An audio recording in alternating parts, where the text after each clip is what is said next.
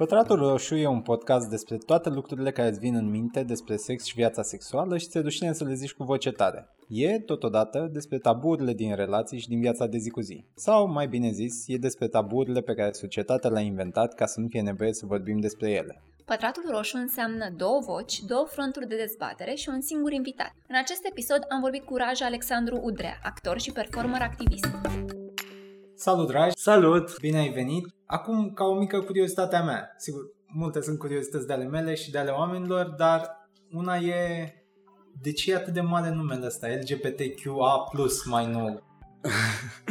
Să știi că e o întrebare, uh, prima curiozitate a oamenilor când uh, aud de, com- de comunitatea LGBTQIA+, e fix de unde vine numele. Și uh, e foarte simplu, fiecare literă are o însemnătate și încă o mică comunitate. L este de la lesbi, care este comunitatea de femei lesbiene, G vine de la gay, care este comunitatea de gay, B vine de la bisexual, T vine de la trans, Q vine de la queer people, unde e un subiect uh, foarte delicat, ce înseamnă queer în, uh, într-un general valabil uh, in this world și ce înseamnă queer în România. A înseamnă asexual, like nu facem sex, propriu zis, adică ne întâlnim, avem timp mișto împreună, ne sărutăm, I don't know, but not sex. Nu chestiile astea. În plus, orice s-ar descoperi mai mult de atât, adică încă o categorie din această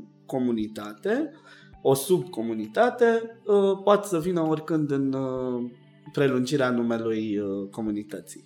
A doua întrebare e despre referendumul de anul trecut. A fost un subiect atât de mare, mm. un rezultat surprinzător, așa că trebuie să vorbim despre el.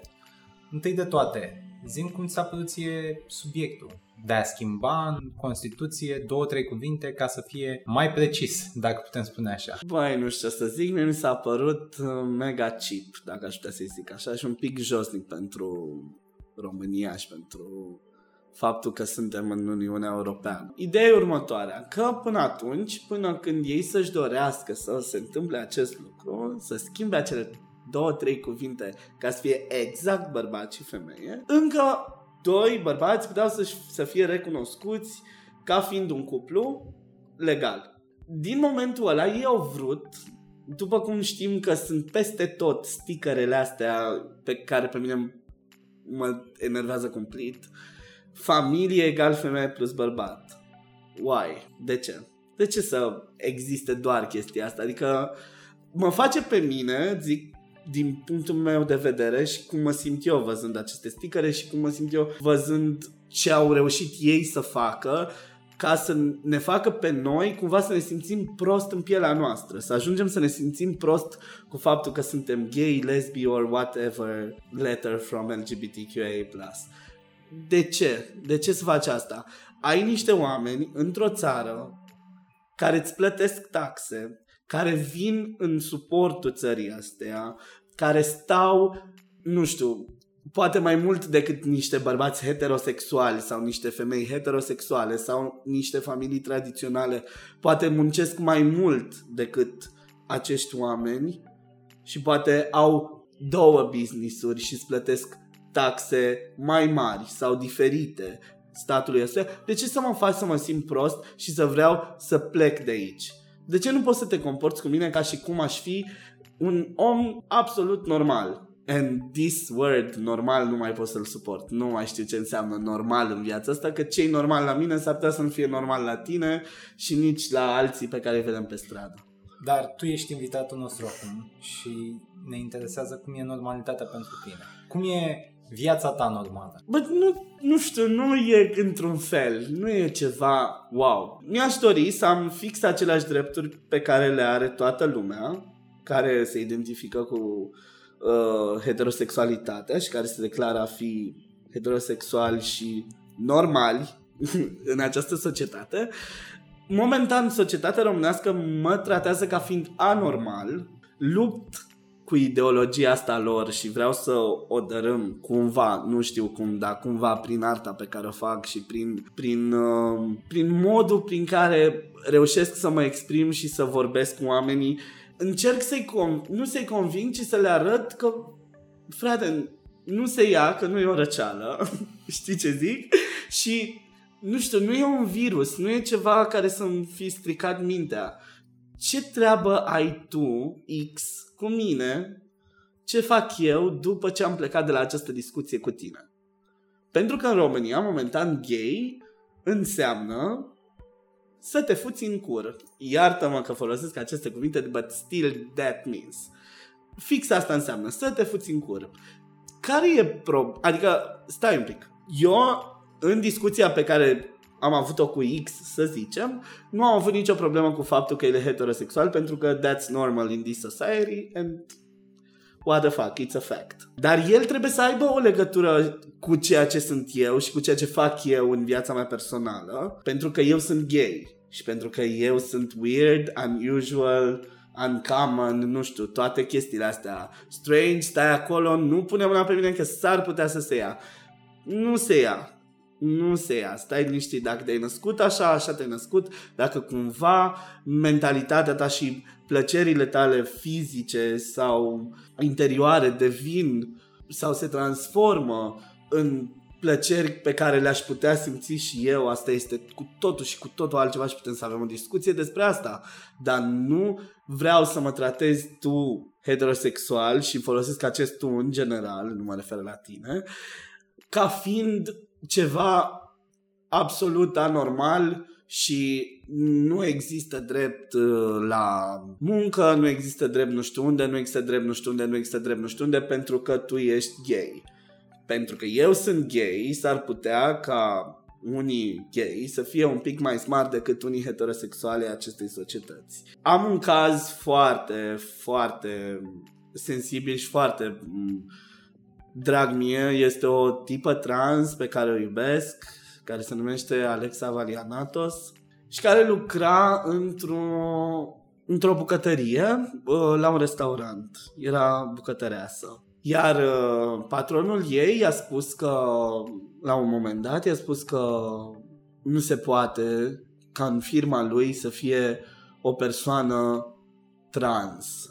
N-a folosit acest cuvânt, a folosit un alt cuvânt pe care nu mi-l aduc aminte și nu mai știu, nu, nici nu vreau să-l pronunț. Gândește-te că bucătăria aia nu funcționa pur și simplu fără Alexa. Nu, el nu scotea niciun fel de mâncare fără Alexa acolo. Pentru că toți ceilalți nu știau să facă mâncare. Știau să taie legume, să fiarbă, să facă alte lucruri, nu să facă mâncare. Literally. Și Alexa a fost dată afară tocmai pentru faptul că este trans.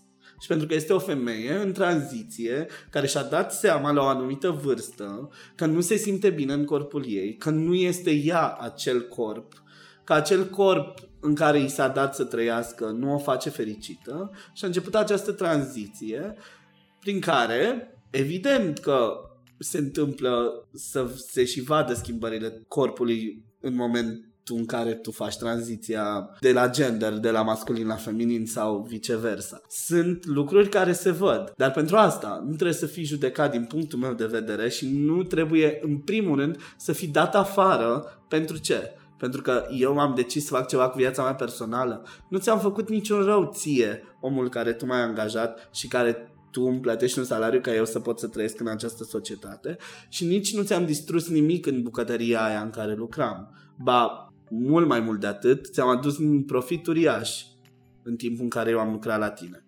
What's wrong? Adică asta nu înțeleg. Știi ce zic? Sunt oameni care, nu știu, pur și simplu pentru că dacă te văd fiind un pic diferit sau fiind un pic mai altfel, te dau pur și simplu la o parte și te dau la o parte făcându-ți viața un calvar, pur și simplu. Pentru că el a fost și în presă cu acest caz, adică el s-a dus peste tot și a făcut viața un calvar acestei femei.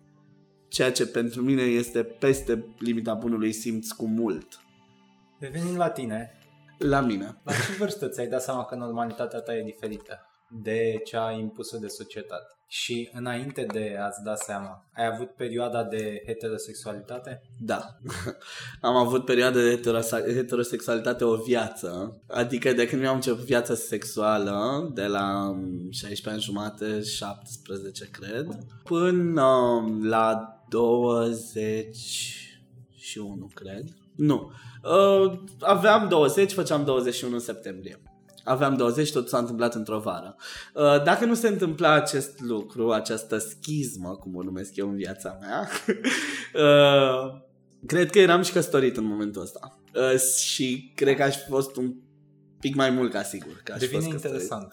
Da, și fost căsătorit pentru că eram într-o relație de 2 ani jumate cu o tipă care era și colega mea de clasă și care mă iubea și o iubeam extrem de mult. Adică eram așa mega, mega friendly super peste tot și în pat și afară și oriunde. Totul era absolut genial. Absolut genial. Era relația perfectă, nu știu, și-o doreau toți oamenii. Și eram și la școală, renumiți ca cuplu perfect, uite ce bine să înțeleg ăștia, fac lucruri împreună, nu știu ce, la la la, whatever, nu știu, tot fel de chestii care erau mega drăguțe și care pe noi ne făceau să ne simțim mega bine, adică eram așa, nu știu, o emblemă a cuplului în școală, ceea ce era mega drăguț.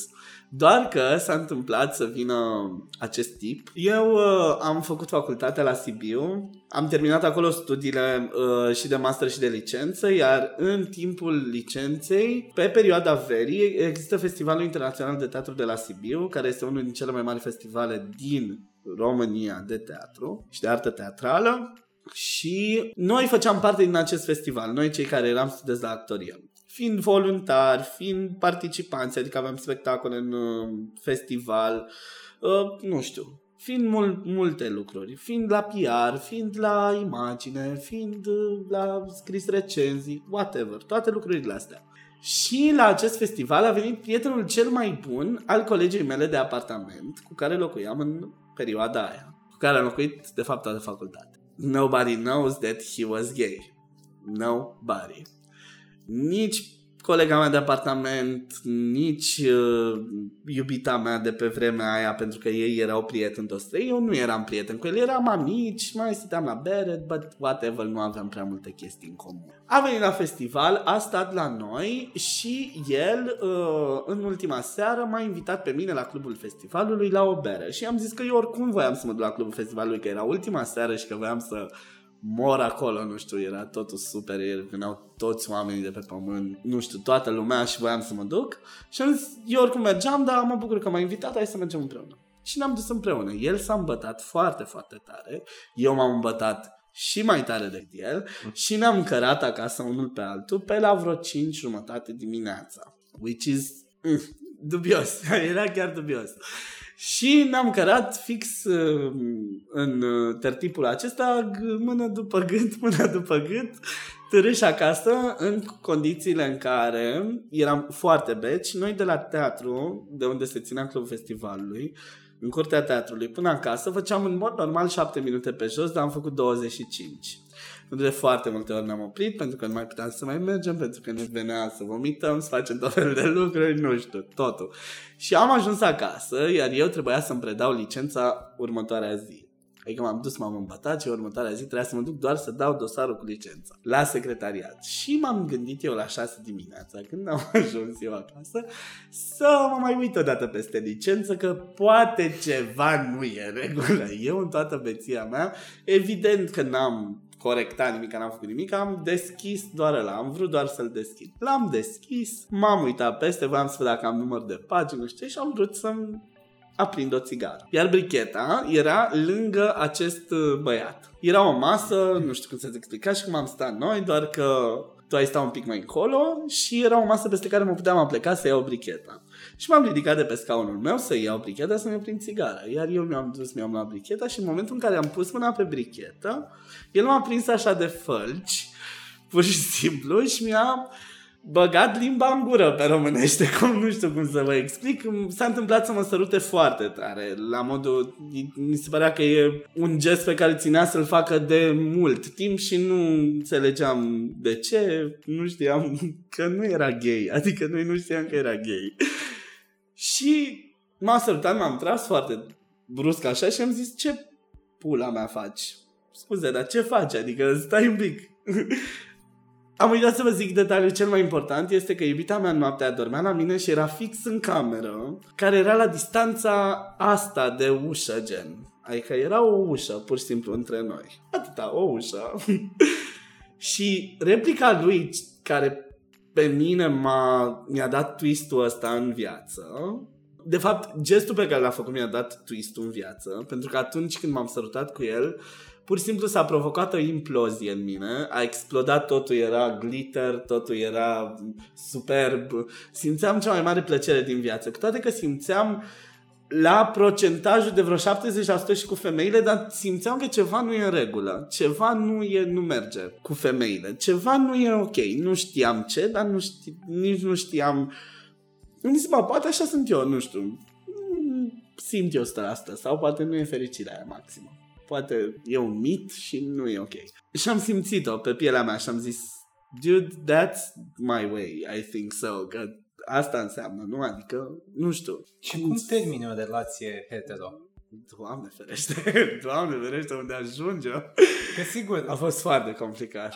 Asta e problema, că așa, A fost dacă ai înșelau cu o femeie, ai avea cea mai rapidă ieșire. Da, dar... da, da, dar nu. A fost foarte complicat în ceea ce privește despărțirea mea de ultima mea iubită. Zic ultima pentru că nu știu dacă se va mai întâmpla. Habar nu am, nu știu. Sunt deschis pentru orice.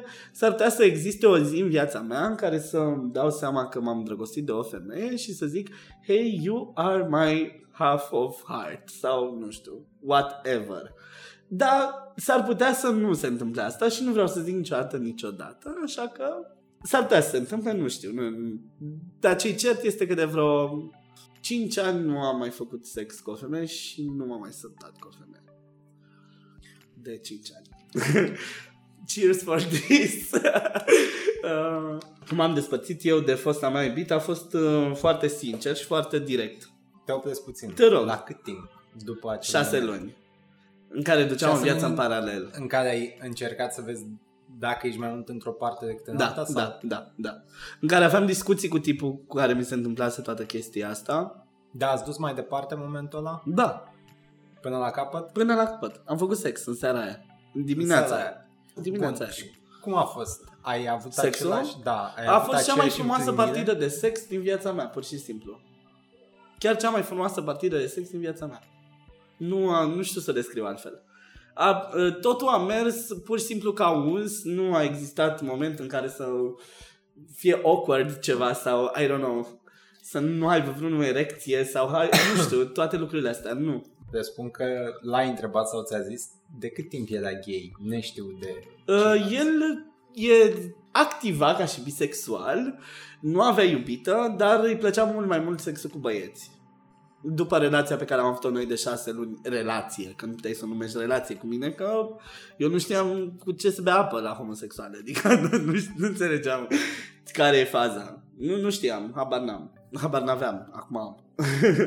Ideea e că toate lunile astea, cele șase, noi am stat foarte mult de vorbe. El știa foarte multe lucruri pe care eu nu le cunoșteam. Și vreau să le cunosc. Și cumva de aia s-a un, unit situația și am avut o relație de șase luni. Era la distanță pentru că el era din Ploiești, eu stăteam în Sibiu. Bine, el venea cam o dată la două săptămâni ci că s-a îndrăgostit de Sibiu, ci că are treabă, tot timpul avea treabă. Nu avea treabă, venea fix pentru mine. Fix pentru mine, eu nu puteam să plec pentru că aveam spectacole și repetiții, el putea să plece și atunci decidea să plece pentru că era și student, venea gratis, nu conta, pur și simplu chiar nu conta. Whatever. Și uh, am dus o relație uh, în paralel, două relații în paralel de fapt, cu o tipă și cu un tip. Uh, Ai simțit că înșel pe unul dintre ei? Da, mult pe ea. Mult, mult. Uh, am simțit că o înșel în, în măsura în care chiar nu mai puteam să facem sex, adică nu, mai, nu se mai putea să facă nimic cu mine. Noi având o viață sexuală foarte antrenantă extrem de antrenantă, nu știu, zilnic aproape sau ceva. O chestie în asta și foarte... Cum dat vest? Ea m-a întrebat dacă se întâmplă ceva cu mine și dacă lucrurile mai merg uh, spre normal sau dacă mai e atractivă sau nu sau whatever, nu știu. Și am zis că ea nu are nicio problemă, eu sunt doar cel care are o problemă și că nu știu exact dacă e momentul acum să vorbim despre asta. Și am mai ținut o zi așa, pentru că nu mai puteam mă măcina și pe mine după ce a venit întrebarea de la ea. Îți dai seama că mi-a dat așa ca o palmă peste față, nu mai puteam. Și am zis să mergem la o cafea la locul ei preferat. Știam eu cafeneaua ei preferată. Ne-am dus uh, Poate să nu era cel mai bun loc. Ba da, ba da. A fost mai bun? Da, a fost cel mai bun loc, crede-mă. Era uh, o cafenea care avea doar două mese, uh, în care tot timpul era gol. Știam că o să fie gol. Am sunat și am rezervat o masă și a zis, Doamne, nu trebuie să rezerv, că nu vine nimeni. Zic, da, te rog, doar rezervă și vreau, nu știu, ceva drăguț acolo, să fie totul super drăguț. Ne-am dus la aceste cafea, s-a bucurat foarte tare că ne-am uh, văzut la cafea și am discutat. Printre care m-am abordat și subiectul acesta și am spus că eu m-am îndrăgostit uh, de altcineva și a zis, aha, da, ok, bine. Deci e o tipă, sper ok, uh, simți că îți va trece, că nu îți va trece, cam care e faza, nu știu ce. Și zic, nu, oprește-te, nu e o tipă, asta este problema. Și zice, doamne, dar ce este? Și zic, este un tip. Și în momentul ăla a început să plângă. Când au zis că este un tip, în momentul ăla a început să plângă. Am început și eu să plâng, evident, că nu știam ce să fac și că eram într-o relație de ani jumate și că totul era așa mega dubios. Să zic e asta o femeie cu care am împărtășit doi ani jumate din viața mea totul, adică era, a fost lângă mine peste tot și am fost lângă ea peste tot. Nu exista moment în care să nu fim împreună. Doar dacă ea era plecat în turneu sau eu și nu aveam același turneu, dar obicei le aveam pe același. Și Așa. Și i-am zis chestia asta, i-am zis și cu cine. A zis, nu pot să cred. Chiar nu pot să cred. E bombă la pătrat, nu pot să cred că el și el e. Zic, ba da. Noi locuiam împreună, eu cu iubita mea și cu, aveam și un cuplu colegi de apartament. Și ați continuat să locuiți? Da. Am continuat să locuim împreună, doar că eu m-am dus într-o altă cameră. Adică i-am lăsat pe ea în camera noastră, eu m-am dus în sufragerie, pe unde strecea, pe unde, nu știu totul. nu aveam intimitate, nu aveam nimic. Ok, o perioadă, o să locuiesc eu aici. Am făcut anunțul în tot apartamentul. Până seara, bine v-am găsit. Eu o să locuiesc în sufragerie de astăzi. Colega mea de apartament m-a întrebat de ce. I-am zis, nu e momentul să discutăm acum, eu vreau doar să locuiesc aici. Sau s-a întrebat-o pe iubita mea, am zis, eu i-am zis din start, nu spui nimănui până nu spun eu. E my secret și nu vreau să-i dai tu share, vreau să-i dau eu share când sunt eu ok. Și când ai fost? Când ai început să fii Cred că pe două săptămâni în care colega mea de apartament deja era foarte insistentă și nu înțelegea ce se întâmplă. Că noi eram cuplu perfect și acum ne-am mutat din camera, adică ce căcat e asta. Uh, și uh, i-am zis colegii de apartament, uh, nu i-am venit să creadă, i-am zis, bă, nu știu ce să zic, nu știu dacă sunt gay 100%, dar asta simt și în momentul ăsta nu mai pot să acționez altfel și n-am ce să fac, adică chiar n-am ce să fac. E, uh, it's a fact și dacă vreți să nu mai vorbiți cu mine, accept și asta, dar nu mai puneți presiune pe mine că nici eu nu știu ce se întâmplă cu viața mea. Stați un pic. Și m-au lăsat în pace, iubita mea s-a mutat, eu m-am dus înapoi la în camera mea, era camera mea. După ce s-a mutat, nu i-a plăcut acolo și a zis, ok, eu vreau să vin să stau în sufrageria. Iubita mea, fosta mea iubită. Și zic, how you want, dar să știi că eu nu m-am schimbat. Și ea, evident, că am mai tot încercat să facem sex și nu știu ce și o fază funny, trebuie să vă povestesc, e cea mai funny fază. Eu eram la teatru, aveam repetiție, am ieșit târziu pe la 10 10, 10 ceva, am ajuns acasă, am mâncat, nu era parcă nimeni în casă. Dar uh, iubita mea era la mine în pat, într-un desus superb, așteptându-mă să facem sex. Și eu i-am zis, Băi, dar nu se poate. Cred că nu se poate. Nu se poate. Nu. Știi că am încercat asta în timp până să zic și că nu mergea. Acum clar nu o să mai meargă că am început să și țin la tipul ăla. Adică nu mai pot să fac. Nu e ca și cum m-a schimbat de pe zi pe alta. Și mi-a zis, hai măcar încă o dată, te rog, încă o dată. Și evident că am refuzat, n-am putut. Nu puteam, nu mai puteam. Și uh, am înțeles, după am transformat-o într-o fază funny. am chemat-o și pe colega mea de apartament a doua zi și am pus-o pe iubita mea să se îmbrace să mă așteptăm față să-i arătăm scena în care eu am fost așteptat. A ieșit ceva foarte funny, de asta m-am și zis că o povestesc, dar nu o pot să-mi scot din cap asta, să fie așa o chestie, o amprentă foarte puternică pe mine. 5 ani. 5 ani. De LGBT, 5 ani de viață nouă. Și un an și un pic de București. De București, da. Cum a fost trecerea? Ai venit în București din Sibiu? Da. Înainte de asta, te-ai integrat în comunitatea LGBT din Sibiu? Există? Ai cunoscut mai mulți oameni? La Sibiu e o comunitate foarte mică, cred că 50 de oameni sau ceva. Se strâng în cafenea cu două mese. Da, da, da, e party deja acolo, dacă ne strângem. Sunt foarte puțini oameni, știu pe toți, ieșeam la clubul gay din uh, Sibiu, cu ocazia asta facem și reclamă, mergeți la Delirio Sibiu, nu știu ce. Glumesc. Da, uh, mergeam acolo aproape săptămânal pentru că era singurul loc în care mă simțeam safe și în care vedeam că oamenii sunt fix la fel ca mine și că n-am absolut nimic de pierdut și că toate lucrurile și puteam să discutăm, puteam să facem chestii, întrebam tot felul de chestii și eu și ei și la la ei veneau la teatru, la mine, uneori aveam doi prieteni foarte buni pe care mai am și acum, Gabriel și Ionuț, care au venit la teatru cu flori la un moment dat. Erau doi băieți care mă așteptau pe mine cu flori la ieșirea din teatru, îți dai seama că a fost în teatru toată lumea era, Doamne ferește, cine e, cine sunt ăștia, ce curaj, nu știu ce. Uh, a fost mai greu cu coming out-ul la teatru la Sibiu, dar până la urmă l-am făcut, adică nu mi-a mai fost frică de nimeni și am zis, da, I'm gay și gata. Nu mai... La cât timp după? După un an și ceva.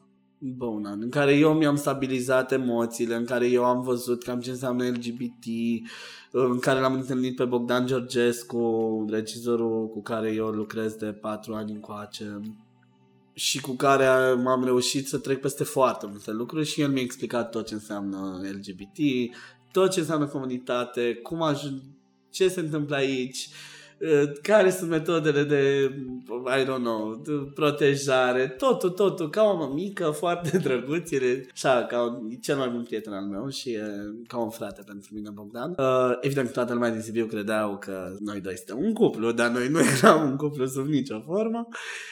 Și uh, mi-am făcut coming out la teatru, am vorbit despre asta, mulți oameni s-au retras, n-au mai vrut să vorbească cu mine, which is perfect. Cine s-a retras înseamnă că nu e nevoie, nu am nevoie de în viața mea să vă pup și vă iubesc, asta este, n-avem ce să facem. După aceea am început să și fac spectacole în care să zic despre gay și să fac chestii despre comunitatea LGBT în Sibiu. N-am reușit, de am și plecat, pentru că m-am dus o muncă de 5 ani. 5, aproape 6 ani, nu, 5, de 5 ani în continuu, aproximativ, în care să îi fac să înțeleagă că gay it's not a virus. nu știu, gay nu se ia, gay e super ok, haideți să vă și partea funny la chestia asta, haideți să, nu știu, toate lucrurile, știi, că mi se pare că e super drăguț să să cunoști, ok, nu te identifici, s-ar putea să nu-i accepte așa ușor în viața ta. Dar hai să vezi ce e prima dată. Știi, e ca și cum zici nu mănânc porc, dar tu n-ai mâncat niciodată în viață. Ai zis de partea funny a vieții. Se pare unor că atât cei din comunitate, cât, cei din, cât și cei din afara ei, discută un pic prea steril despre viața gay sau viața ca bisexual sau viața ca lesbiană. Steril? Deloc. deloc, deloc. Suntem foarte open, nu știu toți din comunitate ne dăm share la chestii, la experiențe. Ne întâlnim în diferite cluburi, în diferite uh, locuri. Uh. Da, evident, ceea ce ține de foarte personal, cum ți-ai început viața gay sau habar n-am, sunt chestii foarte personale pe care le discuți cu prietenii și cu oameni la interviu.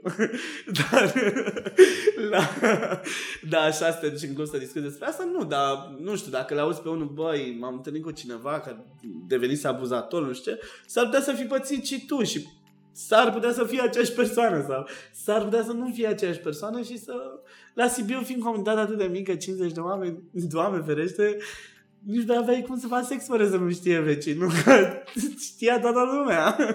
Adică eram atâția, atâția o mână de oameni eram, nu aveam ce să facem. Noi făceam clubul ăla, noi făceam partiurile, noi făceam totul. Nu exista nimeni care să facă ceva. Crezi că sunt puțini pentru că nu, nu alții mai mulți nu vin să recunoască? Doamne, sigur. Sau, nu, nu, sigur, sigur. Că aplicațiile de gay dating erau pline. Dar doar 50 din acele două aplicații veneau și, și recunoșteau și nu aveam nicio problemă. Adică eu nu militez pentru faptul că, ok, ți-ai dat seama să zicem acum șase luni că ești gay, nu înseamnă că trebuie să te duci în stradă, să te dezbraci în curul gol și să zici, hey, I am gay. Nu, asumă pentru tine. Și dacă cineva te va întreba, băi, ce faci? Nu știu ce, la la la. Și dacă ajungi la întrebările despre orientare sexuală și te simți să-i, să-i spui, să te simți tu împăcat cu tine că poți să zici da, sunt gay și da, îmi plac bărbații și da, that's my life. Nu militez pentru ceva excentric, extravagant, să mergi și să zici, uh, nu știu, să recunoști în fața 100.000 de oameni. Dacă te ajută să faci asta, de ce nu? Dacă tu simți că așa trebuie, așa trebuie. Dar eu n-am simțit să fac asta. Adică nici eu nu urlam în Sibiu. Dacă cineva venea și îmi zicea, bă, ce gay e, zice, ziceam, da, sunt gay. Dacă ai vrut să fie o, o glumă, nu e o glumă. It's a fact, bitch. Nu știu. Hai să vedem cum cântărim vorbele pe care ni le adresăm. Există homofobie în comunitatea LGBT? Max. da. Da. Și cum se caracterizează? Ca așa din exterior? E mai funny așa, dar există. Și de la ce pornește? Depinde. De la, spre exemplu, bărbații top, care sunt bărbații activi, care pe românește doar fut, adică nu se lasă a fi pătrunși de miracolul universului LGBTQA+. uh, spre exemplu, își dore, sunt, unii, un, un, sunt diferite categorii și sunt unii care preferă doar bărbați masculini, dar care să fie bottom. Bottom e fix contrariul la ce v-am povestit mai devreme, da? Și fac foarte multă caterincă de băieții care sunt foarte feminați, spre exemplu. E tot un fel de homofobie. Și el e gay, dar tot o homofobie, pentru că ce uite ce pizdă de bărbat sau uite ce pizdă, ce gesturi de pizdă are sau nu știu ce. E tot o formă de semi-abuz și tot o formă de homofobie, dar există. E funny. Dacă îi auzi vorbind despre ei, o să râzi, n-ai cum să nu râzi, că îl știi și pe el cum se comportă și îl știi și pe el cum își bagă așa mâna în părbuț și, și freacă geana 3 de la ochiul stâng.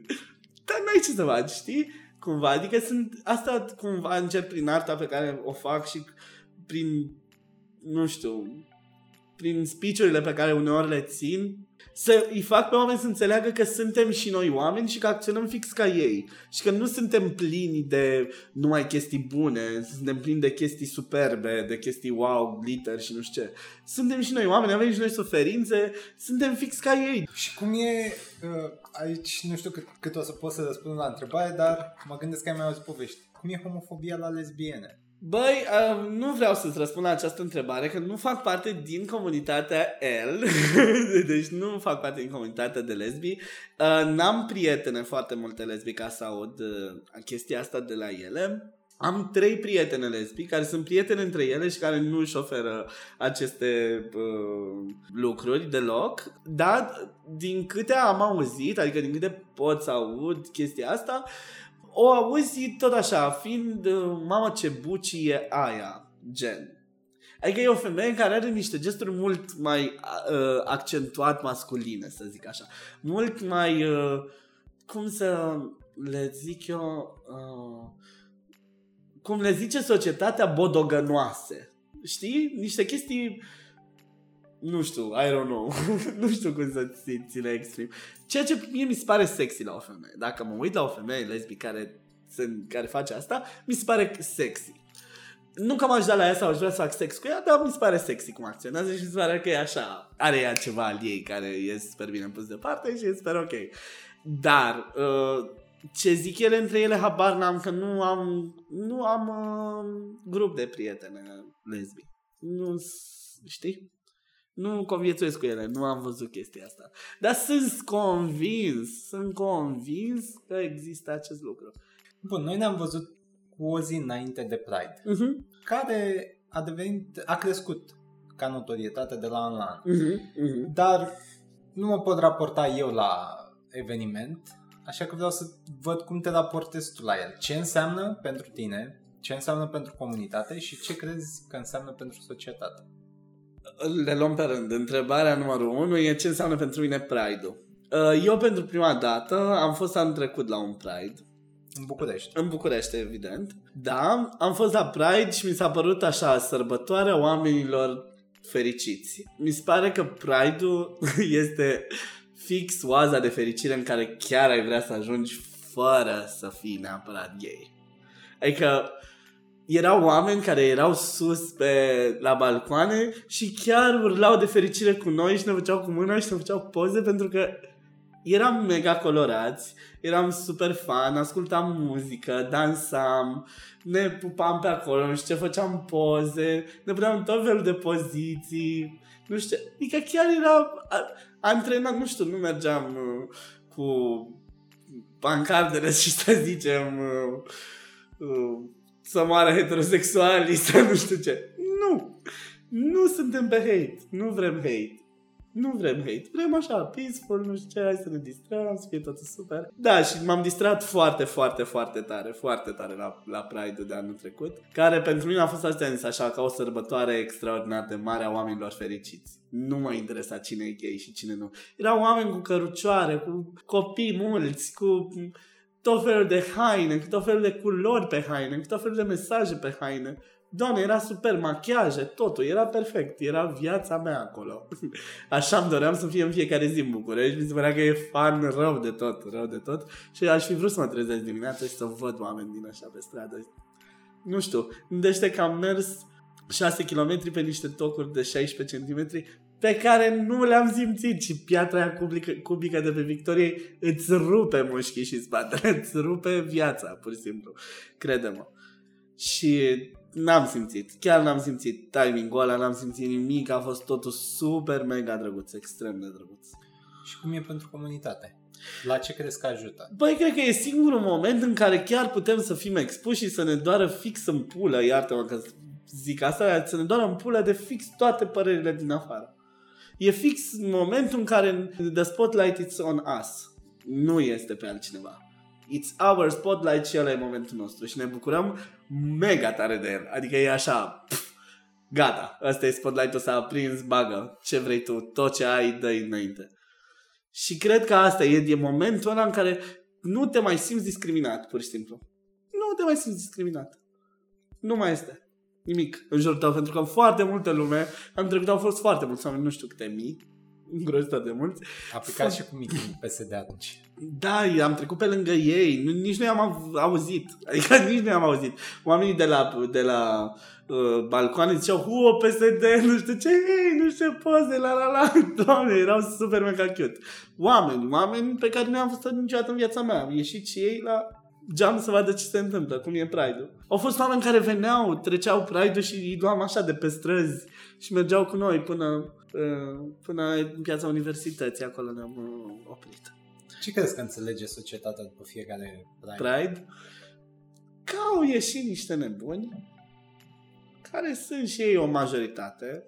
Dar dacă sunt mai mulți de la an la an. Eu asta îmi doresc. Doamne, dar fi un milion anul ăsta. Deci dacă ar fi un milion, eu cred că Viorica și uh, domnul ăsta altul de la PSD pe care tot timpul îl cheamă, că nu mă interesează cum îl cheamă că nu răsc, ar muri, s-ar sinucide. Deci să fie un milion de oameni, asta îmi doresc anul ăsta, să fie foarte mulți oameni, să, să fie plin București, pur și simplu, de steaguri LGBT, de steaguri trans, de steaguri lesbii, totul, totul, totul, să fie plin, plin, plin peste tot. Să-și dea seama că, bă, dacă îi urâm atât de tare, ei vin și mai mult, frate. Vin, chiar vin. Că n-au ce să, ce să ne mai facă. Ce să ne mai facă decât să ne bate cu pietre până murim, că altceva n-au ce să ne mai facă. Pe bune, suntem discriminați la orice chestie. Here, near us, control. M-am dus machiat. Nu m-au lăsat să intru, pentru că I'm a man și nu am voie cu machiaj pe față, nu? Și a venit cineva dinăuntru și m-a întrebat, adică aveam un prieten înăuntru și i-am zis, băi, nu pot să intru. Și ce, ce? Nu pot, nu știu, treabă. Și s-a uitat după aia pe tipul ăsta care eram, cu un prieten, s-a uitat la uh, bodyguard și a zis, care e problema? Are vreo bombă sau ceva, nu știu. L-ați controlat, a făcut ceva nașpa sau ceva? Și zice, nu, nu, nu, doar că e machiat. Și m-am, l-am dat așa prietenul meu la parte și zic, ok, și ce vrei acum? Să mă duc să iau un șervețel meu, să mă demachez, să mă las să intru în club, pe să mă machez la loc sau că, nu știu, care, că eu așa vreau să fiu un club. Așa cum mă vezi acum. Vrei să nu mă vezi tu machiat sau care e problema? Ți-ar o poză pe telefon cu mine nemachiat dacă chiar îți dorești. Orice, ce vrei. Și nu știu ce reacție a avut, că l-am evitat pur și simplu, am deschis ușa și am intrat. că nu-mi venea să cred, nu-mi venea, nu puteam să percep că ăla e motivul lui pentru care nu m-a lăsat să intru înăuntru. Ăla, ăla e un motiv.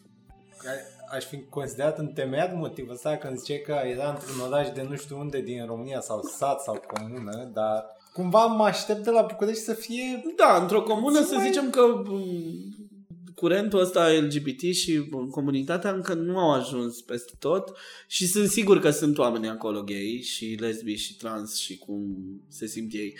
Sunt sigur că sunt acolo, doar că n-au cu cine să vorbească și nu știu cum să pună problema și atunci. E clar că se simt singuri și intră în fix aceeași oală de ciorbă de varză, heterosexualitatea, unde chiar dacă nu te simți acolo, trebuie să stai, că n-ai ce să faci, unde să te duci. Ce să mă duc eu lui Mike să-i zic că... Ce? Că îmi place de ăla lui Lică de peste drum. Da, mai că m-au coasă pe spate, nu mai văd trei luni. Știi ce zic? Adică cam a, asta e. Eu cred că în România, momentan, ceea ce privește LGBT, QIA+, comunitatea asta, nu există informare peste tot. Eu asta cred.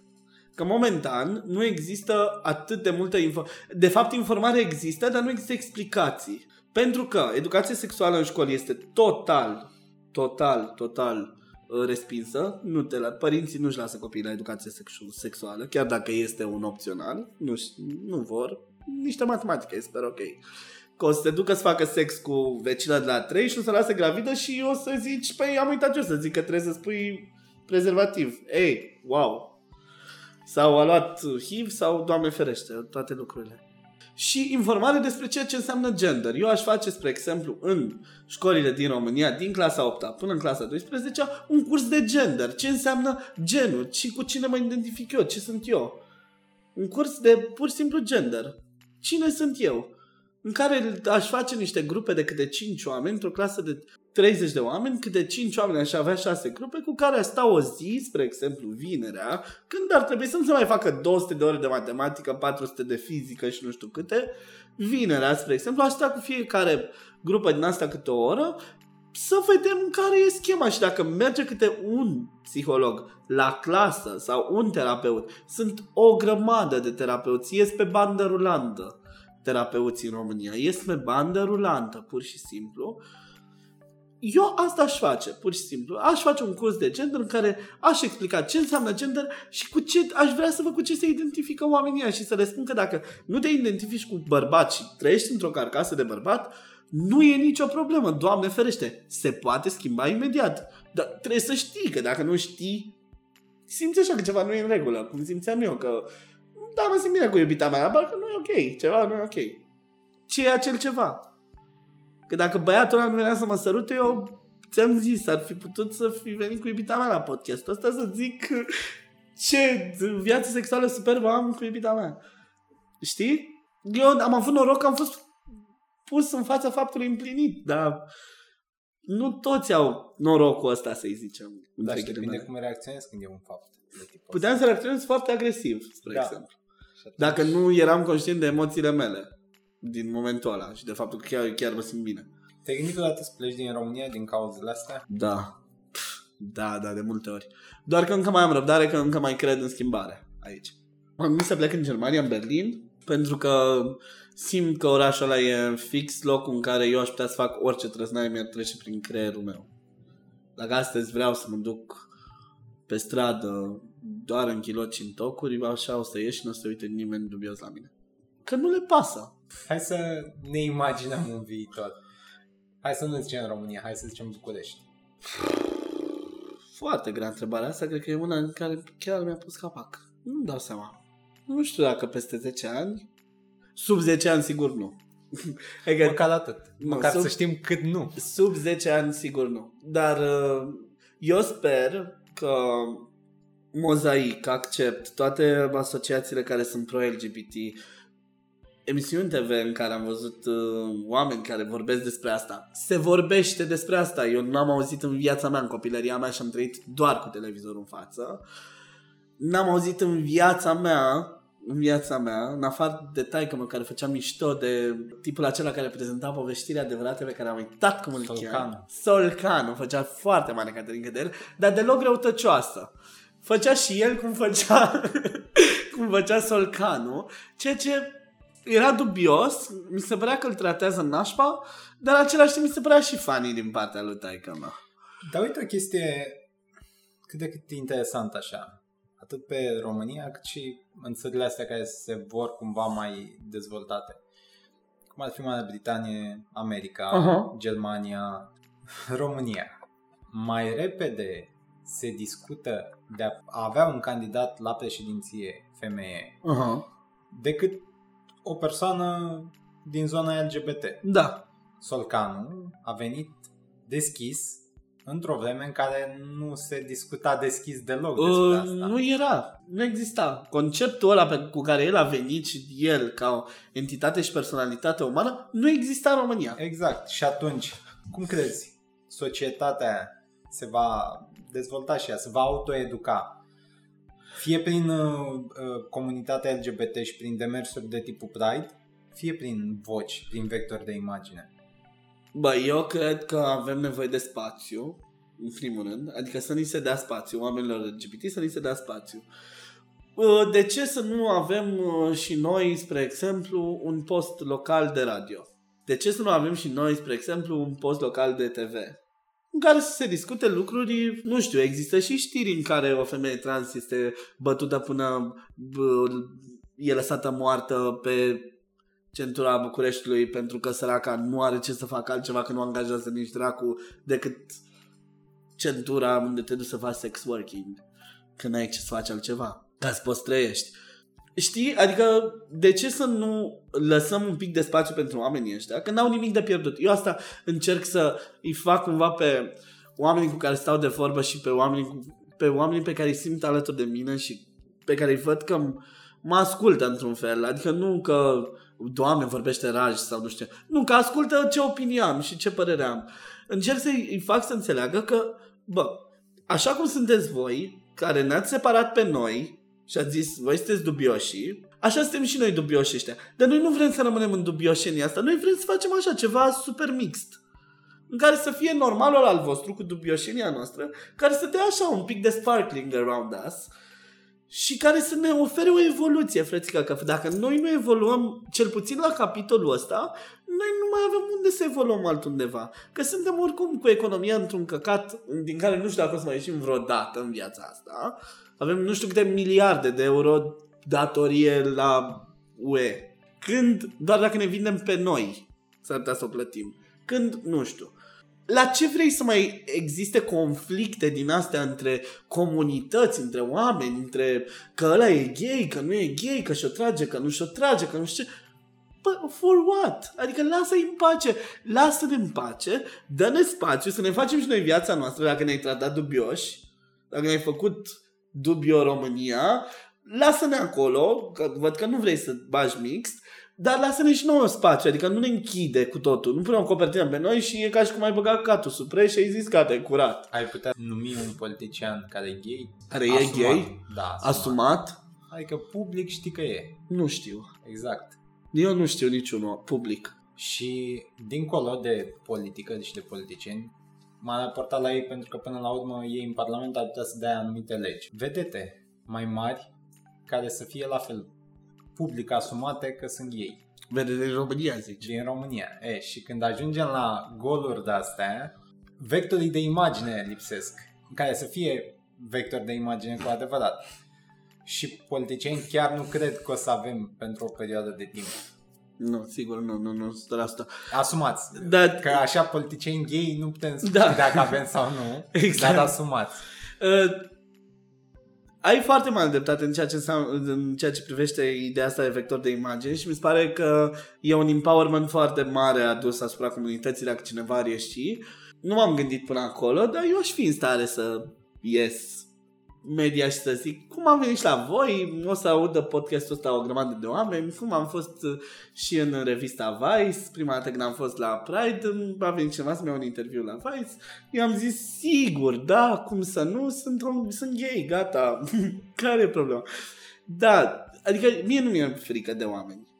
Pentru că sunt conștient de faptul că dacă discuți cu oamenii și dacă le spui punctul tău de vedere și ei sunt apți mental să-l perceapă, adică nu sunt crazy sau ceva, eu sunt convins că ar putea să înțeleagă. Nu să accepte. Nu, nu, nu pot să fiu convins de o chestie care e atât de personală, acceptarea. Dar sunt convins că ar putea să înțeleagă de ce eu sunt gay, de ce mie îmi plac bărbații și de ce eu vreau să am și eu viața mea și spațiul meu. Și acum ca să închidem cercul, înainte de Pride, cum a fost contactul în primul an cu București? Oamenii Doamne, o fericire maximă. Maximă. Am găsit oameni atât de mulți oameni care sunt așa ca și mine și care gândim la fel, care vrem același lucru de la viață, care luptăm pentru aceleași chestii, sunt mega suportiv cu mine și cu arta pe care o fac, vin la toate spectacolele mele, dacă am nevoie de ceva, tot timpul mă ajută cu materiale sau chestii sau nu știu. Îi, îi iubesc, nu știu, îi iubesc așa pe toți. Comunitatea LGBT, comunitate la Macaz, cei de stânga cu care colaborez de când am venit în București. Nu știu, sunt oameni care fac parte deja din viața mea și au locul lor special, pinul lor special în, în sufletul meu. Sunt așa ca un pin, toți. Toți sunt puși acolo pentru că toți înseamnă câte ceva pentru mine. Eu îți mulțumesc pentru răspunsurile de până acum și vine Dana să arunce cu mituri în tine. Yay! Să vedem cum va fi. Mulțumesc și eu! Bună, Raj! Bună, Dana! Acum suntem la partea în care uh, vedem ce cred oamenii din online despre comunitatea LGBT și despre a fi gay. Uh-huh. Sunt persoane yeah. care cred că gayile vor fura copiii, pentru că asta a fost, de fapt, și una dintre informațiile pe care a dat-o mai departe povestea cu referendum. Da, da. Ce le spui oamenilor respectivi? Doamne ferește, sunteți nebuni dacă credeți asta. Nu o să vă furăm niciodată copii, doar o să ne gândim că dacă ei vin la noi sau dacă ei sunt gay, suntem suportul lor. Am putea fi suportul lor pentru a le oferi informații despre cum să se protejeze sexual, cum să își prevină bă, contactul cu bă, bolile uh, sangvine, cum, nu știu, lucruri care chiar le-ar aduce un plus în viața lor. Și ca, nu știu, i-am luat pe părinți, le-am, i-am scotit de o chestie. Noi nu suntem niște preoți care fac exorcizării să te aducem noi la noi în comunitate. Nu, nu, babe, nu. Mulți se gândesc și la varianta aceea cu cuplurile care ajung să adopte. Mm-hmm. Și se gândesc că odată adoptat copilul ăla o să fie influențat de ceea ce vede în uh, cuplu. Uh, băi, că o să fie influențat, sigur. Adică influențat în, ce, în ceea ce privește percepția lui asupra societății. Dar în ceea ce privește orientarea lui sexuală, fiecare om, atunci când își descoperă sexualitatea, e un timing destul de lung. Asta este, nu avem cum să-l scurtăm, fiecare are timingul lui. Dar atunci când îți descoperi sexualitatea și vezi cam ce gender ai fi sau cam unde te, te acomodezi ce mai bine și unde ești într-adevăr tu, eu cred că ar fi mai fun descoperirea asta într-un cuplu gay. Gen, un pic și nu cred că l-ar influența deloc uh, faptul că ar avea doi tați sau două mame. Deloc. Și dacă ar fi gay, asta ar fi alegerea lui, dar într-un cuplu de gay care adoptă un copil, nu, asta nu înseamnă că și copilul trebuie să fie gay. El poate să fie total heterosexual. E o teorie cum că tipii gay au un fetiș pentru uh, tipii straight pe care vor să-i transforme, de fapt să-i facă nesiguri de propria sexualitate și yes. cumva să le pice în pat. Yes, I have this fetish. Mai prins. Uh, sunt fascinat de chestia asta pentru că eu am trecut prin asta. Adică eu am crescut heterosexual și a venit cineva și m-a convertit cum ar veni. Dar uh, nu o fac abuziv, nu cred că asta e metoda, dar dacă un tip straight îmi place foarte tare și merge că e curious to know what happened there, I'm totally in. Dar nu fac din asta o miză pentru mine. Nu e o miză a vieții mele. Unii se gândesc că vreți să le furați bărbații femeilor. Chiar asta? Pentru no. că femeile, desigur, uh, pot să facă copii, au chestia asta, știi, care cumva le pun așa mai sus și trebuie să aveți și voi ceva, așa că ce faceți? Le furați bărbații, nu? Le zice ceva femeilor care zic asta despre noi. Babes, you have tits. We don't have.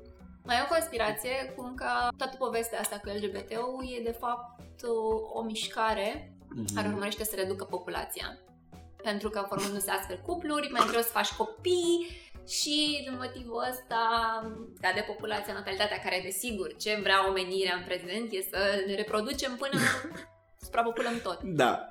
Babe, ce cred eu că putem să aducem noi în plus, gay, e faptul că putem să luăm niște copii care nu au părinți și nu au o familie. Dacă ni s-ar permite asta, am putea să avem grijă de ei, așa cum, adică am putea să le oferim cadrul la familiar de care chiar ei au nevoie. Și nu cred că am stagna creșterea populației, ci cred că am salva uh, rata de uh, mortalitate a populației dacă adică dacă vrei să fiu atât de radical și de sincer, nevoalat, fix asta, fix asta putem să facem. Adică suntem fix punctul de survival al, al omenirii, pentru că noi chiar ne dorim să-i luăm pe copiii ăia.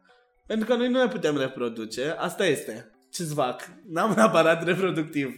Mă scuzați. Îmi pare rău că nu m-am născut femeie, deloc nu-mi pare rău, era doar o ironie, dar îl pot lua pe copilul ăla și să-i ofer afecțiune, să-i ofer uh, un cadru uh, de familie de care are nevoie, să-i ofer tot ce are nevoie pentru a avea o educație și o creștere cât mai bună și pentru a, a-și face o viață cât mai bună singur. Pentru că mi se pare că copiii, cu toate că noi credem în niște copii, ei sunt foarte individualiști și ei chiar au propriile lor statements în uh, their lives și fiecare la gradul lor, evident, după vârstă, după ce văd în jurul lor, după cum e educația pe care o primesc de la școală, de acasă, de la rude, de la nu știu cine, dar nu, nu știu, nu cred că putem să-i convertim noi pe copiii să-i facem game nu? și doi, nu am stagnat nimic. Poate s-ar stagna chestia asta, dar n-au cum, că oricum oamenii heterosexuali o să facă sex și o să vrea copii. Noi am lua, i-am luat pește de aici pe care i-ați spus la banda neagră, i-am luat să-i creștem și să, nu știu, să fie totul super ok și toată lumea să trăiască fericită, nu? Nu despre, nu asta vrem? Nu știu, eu asta îmi doresc. Și că tot vorbeam de, vorbeați de fapt de Pride mai devreme, tot evenimentul ăsta e de fapt o scuză pentru niște oameni care consideră că n-au nimic special și și intră așa într-un rol ca oamenii să le dea atenție, știi? Adică caută o validare, să zică, vai, da, noi suntem speciali și așa că s-au gândit să facă mișcarea asta. De-aia sunt în ce, în ce mai țipători, de-aia vor să atragă atenția, de-aia vor să fie în centrul orașului. Doamne, Deloc. Noi chiar suntem speciali. adică noi chiar nu avem nevoie de confirmări și chiar suntem speciali. Credem. Avem, adică cred că Pride-ul ăsta e fix modul prin care ceilalți poate să vadă cam cum ne distrăm noi și cam care e vibe-ul între noi. Dar nu cred că avem nevoie de confirmări pentru că we are gorgeous. Și fiecare om în bula lui și în sfera lui și în cercurile lui e gorgeous așa cum e el și cred foarte tare în încrederea de sine și în propriul self-esteem pe care ți-l uh, hrănești cu diferite întâmplări și cu diferite experiențe și realizări pe care tu le ai în viață, dar uh, cred că Pride-ul tocmai asta, asta e, o afișare a self-esteem-urilor și a chestiilor, băi, uite, noi chiar așa suntem. Asta, asta e ziua în care noi ne bucurăm cel mai mult, pentru că e o singură zi pe an. Dacă voi aveți 200, noi avem una. Și noi vrem să ne bucurăm de ea la maxim. Și nu avem nevoie de validări, pentru că nu căutăm să fim simpatici, suntem simpatici. Unii spun că la un moment dat uh, vă plictisiți să mai fiți gay și atunci o să ziceți, bă, hai să trecem înapoi în uh, partea cealaltă. Da, e ca și cum mănânci pizza, mănânci patru fromaji o viață și te plictisești de aia și zici, Ei, ia uite, a apărut capricioasa, mă duc să mănânc o felie. nu, babe, nu e de plictiseală, nu, nu există asta cu plictiseala, nu există chestia asta că e, uh, e o alegere, e o chestie pe care o simți. Și dacă ți-asumi și vrei să dai nas în nas cu societatea și ești capabil să faci față, îți și asumi public. Și ți-asumi și duci o viață gay. That's a fact. Nu, nu, nu se poate să-ți alegi. Nu e ca pizza, nu e ca raftul și ca raionul din magazin, nu e ca înghețata cu ciocolată pe care ți-o făcea uh, mama sau prăjitura cu ciocolată pe care ți-o făcea mama, nu e ca nimic. E o, o chestie, it's a fact in yourself și trebuie să știi să-l descoperi, să-l lași să iasă la iveală și dacă iese la iveală și e adevărat, înseamnă că e adevărat și înseamnă că ești gay și asta este, nu avem ce să facem, avem o viață și trebuie să ne ducem în față. Nu, eu nu sunt orientarea mea sexuală. Eu sunt eu. Că am o orientare sexuală, asta este altceva. Dar eu nu, nu sunt gay raj, sunt raj, care face niște lucruri și care, by the way, e gay. Dar nu, uh, nu, e, nu e orientarea mea sexuală. Fiecare om este special și foarte mișto în felul lui. Nu, pe voi nu vă definește faptul că sunteți heterosexuali. Pe tine, Dana, spre exemplu, nu știu, scuze că folosesc asta, dar uh, nu te definește faptul că ești straight sau I don't know. Te definește asta? Nu, it's your personal life. Atâta. Sunt persoane care se gândesc că voi sunteți motivul pentru care femeile acum suferă pentru că ați venit cu ideea de sex anal. Până atunci era totul ok, da. dar numai sexul vaginal și deodată ați venit voi cu conceptul ăsta care a trezit curiozitate. Păi, babes, nu mai avem o altă gaură, iartă-mă, dar chiar n-am pe unde să fac sex. Dacă nu exista, nu, nu mai fac sex. Adică, bine că sunteți voi, fetele, mai șmechere un pic, că așa va lăsa pe voi universul și aveți două, una lângă alta. E, uite, noi n-avem, avem doar una. Uh, da, s-ar putea să fie greu pentru că toți bărbații vor să încerce să facă sex anal și gândește-te că punctul G al bărbaților, Dana, este fix la prostată, fix pe centrul prostatei, este momentul și fix punctul în care te simți ca bărbat cel mai excitat din viața ta vreodată. Iar dacă nu cumva iubita ta sau ai rugat pe iubita ta să aplice fingertip, atunci s-ar putea să aplice prietenul tău cel mai bun, care se pare că și-a dat seama că e gay și să face sex. Sau să o rogi pe prietena ta să facă sex anal cu tine, dar nu se poate. Că prietena ta o să zică mă doare foarte tare. Nu, nu cred asta. Mi se pare o aberație oricum, dar nu cred, nu cred. Doar că plăcerile sexuale sunt foarte variate. Adică eu, eu spre exemplu, nu-mi doresc să fac sex anal tot timpul și nu sunt o persoană, adică sunt o persoană foarte sexuală, dar îmi plac mai mult jocurile, îmi plac mai mult chestiile un pic mai uh, fishy, așa, un, chestiile mai uh, drăguțe, mai romantice, mai... Nu sex sportiv. For me, sex sportiv e ca și cum mă duc la sală la, la work class și uh, trag de trei fiare. Mersi, dar nu. Not mean sex. Și ultima, care a wow. fost pe buzele tuturor, mai ales odată cu referendumul pentru familie, ce le spui copiilor când vezi doi bărbați pe stradă care se țin de mână. Nu știu ce le spune eu unor copii, dar pot să-i spun ce i-am spus de frate meu, care are 14 ani. Frate meu, am ajuns uh, la un moment dat acasă, la maica mea și la frate meu și la taica mea și uh, frate m-a întrebat ce înseamnă LGBT pentru că am văzut la mine pe pagina de Facebook, evident, share cu LGBT și cu toate pride și cu Vice România și cu totul în viață. Acolo eu mai spre gol umblat pe Pride, nu știu, pe toată căltura aia, whatever. Și m-a întrebat ce înseamnă și am explicat cum am explicat și pe ce înseamnă fiecare literuță și după aia eu l-am întrebat dacă îi se pare dubios să vadă două persoane de același sex de mână. Și a zis că la fete nu îi se pare dubios pentru că mai tot vede că e sexy pentru noi băieții ăștia heterosexuali să vedem două fete așa ținându-se de mână, mm, super, e deja Pornhub.com, dar nu, la băieți nu nu merge. Și după aia l-am întrebat cum ar vedea doi băieți ținându-se de mână. Și a zis că pentru el nu e foarte important asta cu ținut de mână și nu știu ce, că pentru el e mai important că cum se cum vorbesc ei și cum se raportează ei unul la altul. El e un tip care e foarte introvertit și urăște pur și simplu conflictul, ca și mine. Nu spor conflictul, e viața, e zero în conflict cu mine. Dar uh, eu l-am, l-am mai întrebat dacă cumva el a simțit vreodată un fel de atașament vis-a-vis de un băiat sau un coleg sau ceva și a zis nu, că îmi place foarte tare de o fată din clasă și că nu știu cum să-i zic și am început să vorbim despre asta. Dar de, de băieți nu, dar mă, nu-i se pare ciudat că doi băieți țin de mână și nu-i se pare ciudat că s-ar pupa doi băieți în fața lui. Dacă ei se iubesc, care e problema lui? Asta a spus el. Eu ce aș putea să le spun adolescenților de vârsta lui frate meu, spre exemplu, ar fi că poate să ți se pară dubios pentru că ce vezi la televizor și ce vezi acasă e diferit. Adică dacă vezi pe mami și pe tati ținându-se de mână, e normal.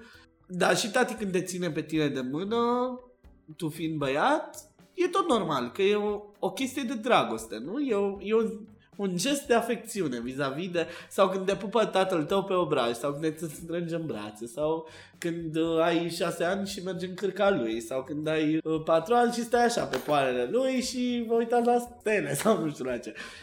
It's the same thing. Lucrurile vin din dragoste.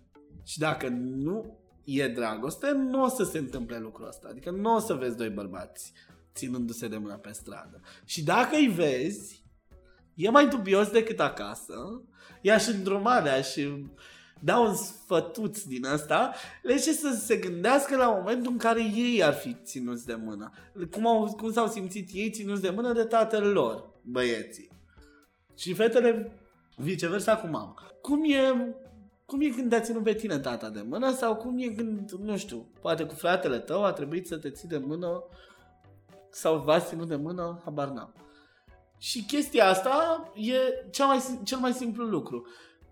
Noi toți oamenii, dacă nu simțim afecțiune sau dragoste vis-a-vis de cineva, nu o să putem să avem gesturi fizice. Că, nu știu, nu suntem fake. Eu nu cred că toți oamenii sunt fake. Nu vreau să cred asta. Sunt unii oameni care și mie îmi dau impresia că sunt. Dar scormonit așa și dat cu lopata până la fundul fosei alea septice care au impus societatea, cred că putem să nu fim fake. Și gesturile astea fizice, de ținut de mână, de pupat, de ținut în brațe, de nu știu, toate lucrurile astea vin din dragoste. Și dacă e dragoste la mijloc, nu mai e dubios. De ce să fie dubios? Oamenii se țin de mână pentru că așa simt ei. Și dacă ție îți vine să te ții de, de mână cu pisica ta sau cu un dinozaur care va apărea mâine pe pământ, e tot la fel de normal. Pentru că așa te simți tu bine. Și cum te simți tu bine, tu Dana, sau eu Raj, sau X, sau Y, sau Z, numai tu știi cum te simți bine. În modul în care tu te simți bine și ce simți tu în momentul ăla când ai făcut acest gest sau când ai primit acest gest, e doar subiectiv și e foarte personal. Iar eu din afară nu am voie să stric acel moment, care e magic. Eu sunt obiectiv. Eu nu știu ce e între tine și ea. Habar n-am. E prima oară când vă văd pe stradă, sunteți de mână. Și ce? Pot să trec și să-mi văd de drum și poate pot să și zâmbesc. Mulțumesc, Raj. Și eu îți mulțumesc.